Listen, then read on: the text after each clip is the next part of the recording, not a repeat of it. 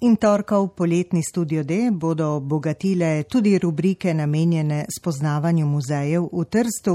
Avtorica je Magda Jevnikar, dragocena sodelavka našega radia.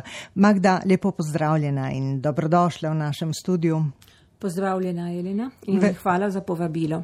Verjetno se marsikdo spomni, da smo lani s tvojim potopisom odkrivali lepote in skrivnosti Indije, zelo oddaljene dežele, ki nam je v tem dobrem letu dni postala še bolj oddaljena.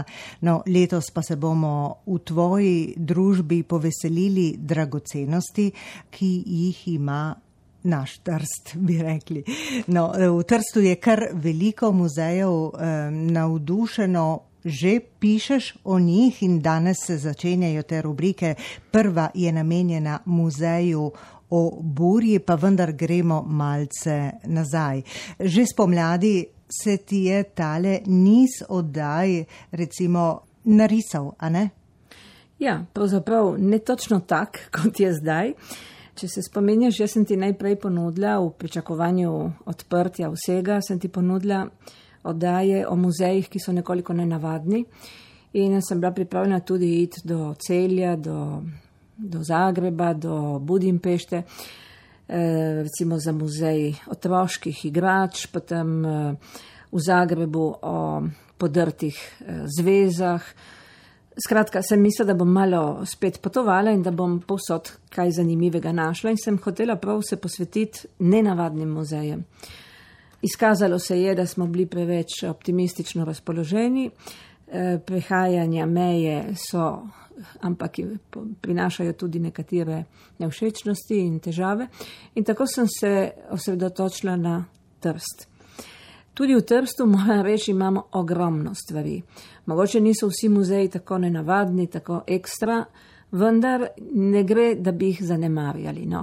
In tako sem ta čas začela izkoriščati na ta način, da si ogledujem muzeje v Trstu. Do zdaj sem si jih ogledala 4. Začela sem z muzejem Oburi, potem je na vrsti Antarktika, naravoslovni muzej in muzej orientalske umetnosti. Naj povem, da je muzeje v Trstu dosti in v zadnjih letih jih je še več, kot jih je bilo. So sicer majhni muzeji in veliko krat so ti mali muzeji nastali na pobudo posameznikov. Enega človeka samega, recimo muzej Oburi, en sam človek si je to zamislil. Je to Tržačan? Ja, je Tržačan. Ko je zaradi službe moral v Milan, je rekel, da je najbolj pogrešal burjo. In meni mu je prijatelj za hec poslal eno plačevinko in napisal, tukaj notri je burja, sem jo ujel zate. No, iz tega heca se je potem on vedno bolj začel zanimati za burjo in danes, lahko rečemo, stoji v ulici Belpoggio. Ne ogromen muzej, ampak precej bogat, predvsem pa zanimiv. Zanimiv, ker je nekoliko nenavaden. In tega bomo spoznali danes, že čez nekaj minut bo na sporedu tale rubrika. 13 jih bo skozi to poletje, Magda, pa vendar verjamem, da jih je v Trstu še več muzejev. Kako si jih izbrala? Ja, gotovo, da jih je še več. Torej, ogledala si jih bom čim več, potem jih moram izbrati 13. Tukaj imam seznam pred sabo, ja, jih je veliko več.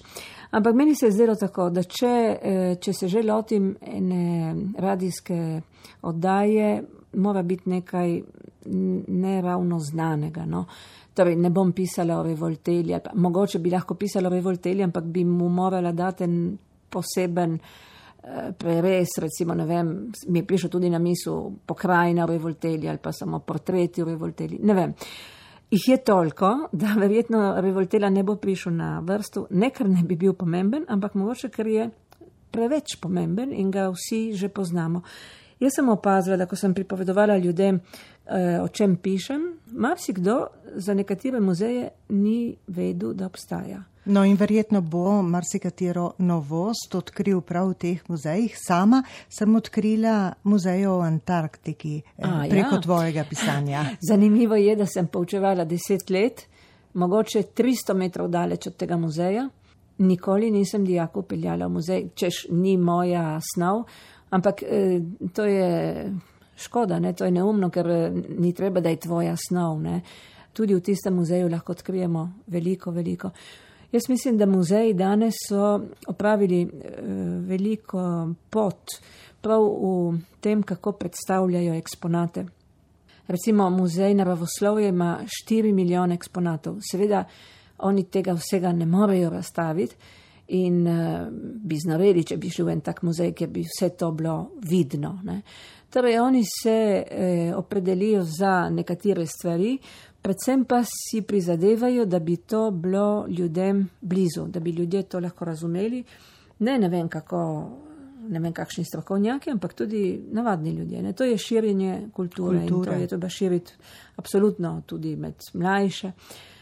Potem sem opazila, da vsak muzej ima željo, da bi bil interaktiven. Recimo v muzeju Burje sem morala nekatere stvari tudi sama opraviti, poiskati odgovore, naprimer se nečesa naučiti, sem morala izdelati eno vetrnico, nisi mogel proč, če nisi tega naredil.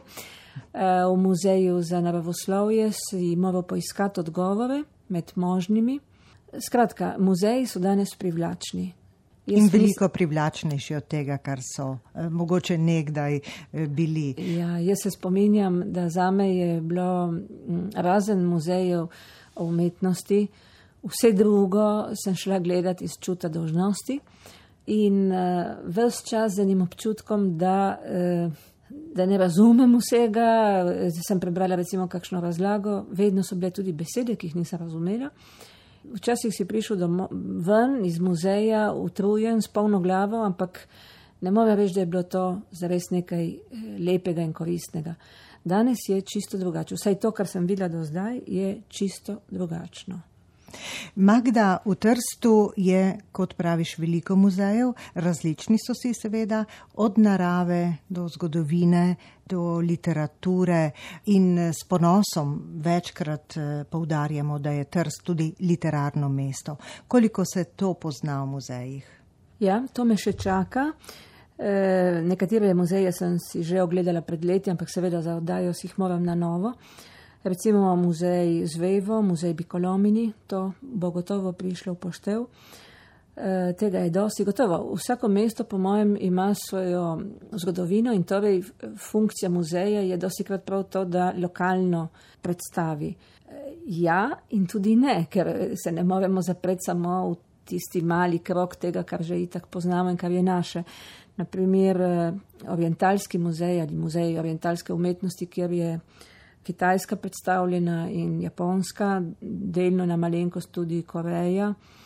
Tudi to je zanimivo, to je tudi povezano s Trstom, ampak nam odpira širša obzorja, kaj se je zgodilo. V prejšnjem stoletju, ko je avstrijski Lloyd imel svoje ladje, ki so potovali enkrat mesečno do Japonske in Kitajske, je omogočil, da si je veliko ljudi, v prvi vrsti pomorščakov, ampak potem so to spoznali tudi bogataši in ljudje, umetniki, ljudje, ki so se zanimali za umetnost in so naročali, naj jim prinašajo v glavnem porcelan ali keramiko ali kakšne slike, grafike iz teh oddaljenih krajev.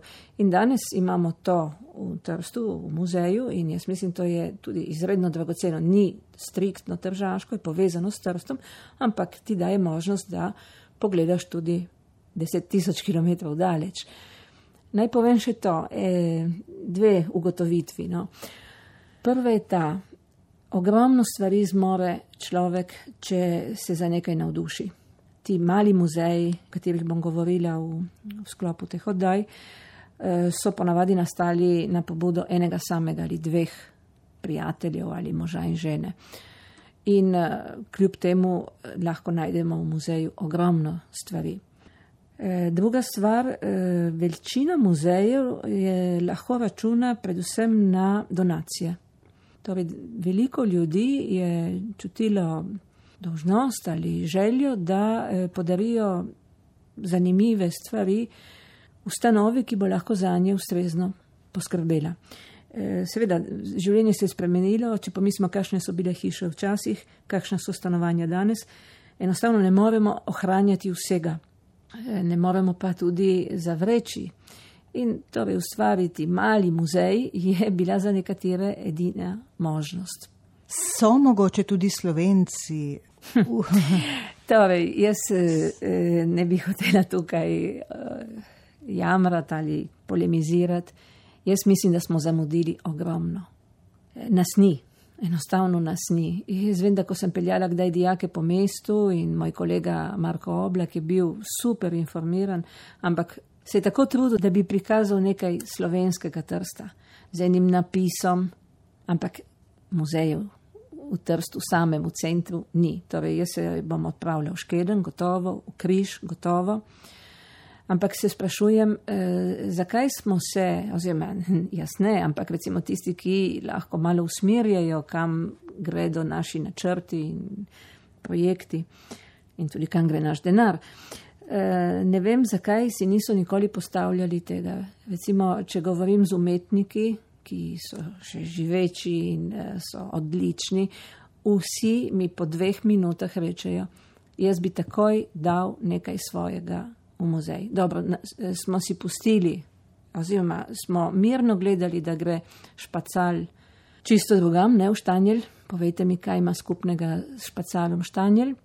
Smo dovolili, da je šel Černigoj v Lipico, kjer se moraš pogajati 3 ure, da te spustijo, ker nimajo ljudi, ki bi tam čakali na obiskovalce. Mislim, stvari imamo, ampak jih ne znamo valorizirati. Ker res, sem videla, kaj so ti ljudje naredili, recimo betovno muzej v Miljah. Pa če pogledamo še druge, no, recimo muzej Morpurgo, to je tudi ena družina, ne? To ni ena inštitucija. Sej Trst kot občina, ne glede na politično barvo, potrebuje 50 let, da od dediščine do uresničitve nekaj nastane. Ampak vseeno, nekaj na koncu nastane. Jaz upam, no, da ta majhen moj prispevek, kritičen, bo spodbudil koga. Mogoče bi bilo dovoljeno stanovanje, ki bi ga kdo zapustil, ki nima dedičev, in bi se dobilo nekoga, ki bi to prevzel. In potem vidim, da občina pomaga. Recimo muzeju Burje so zdaj ponudili, da pridejo pod občino in se preselijo v staro pristanišče. Torej, rešitve se najdejo. Gotovo ni enostavno, tukaj je birokracija, vsak prostor ni primeren, moraš imeti vsa dovoljenja, ampak ne vem, se mi zdi strašno, da nismo znali ustvariti nič, kar bi lahko bilo enostavno, ena zgodovinska resnica, ena injekcija samozavesti. In če mislim, tudi za naše mlade eno nujno znanje, eno nujno poznavanje. No, verjamem torej, da bo ta niz marsikoga spodbudil k radovednosti, predvsem pa tudi k kakemu premisleku. No, Magda, naj povemo, da so teksti tvoji, glasba pa, ki bo spremljala ta besedila, ki jih bo prebrala kolegica Tamara Staneze. To je pa delo Sare Zupančič, muzikologinje, ki vsakič sugerira in poskrbi za primerno glasbeno opremo, in tako bo tudi z muzejem Burje izbrano je ponudila glasbo. Hvala lepa za obisk, za predstavitev tega niza in z veseljem mu bomo prisluhnili. Hvala lepa. Nasvidenje.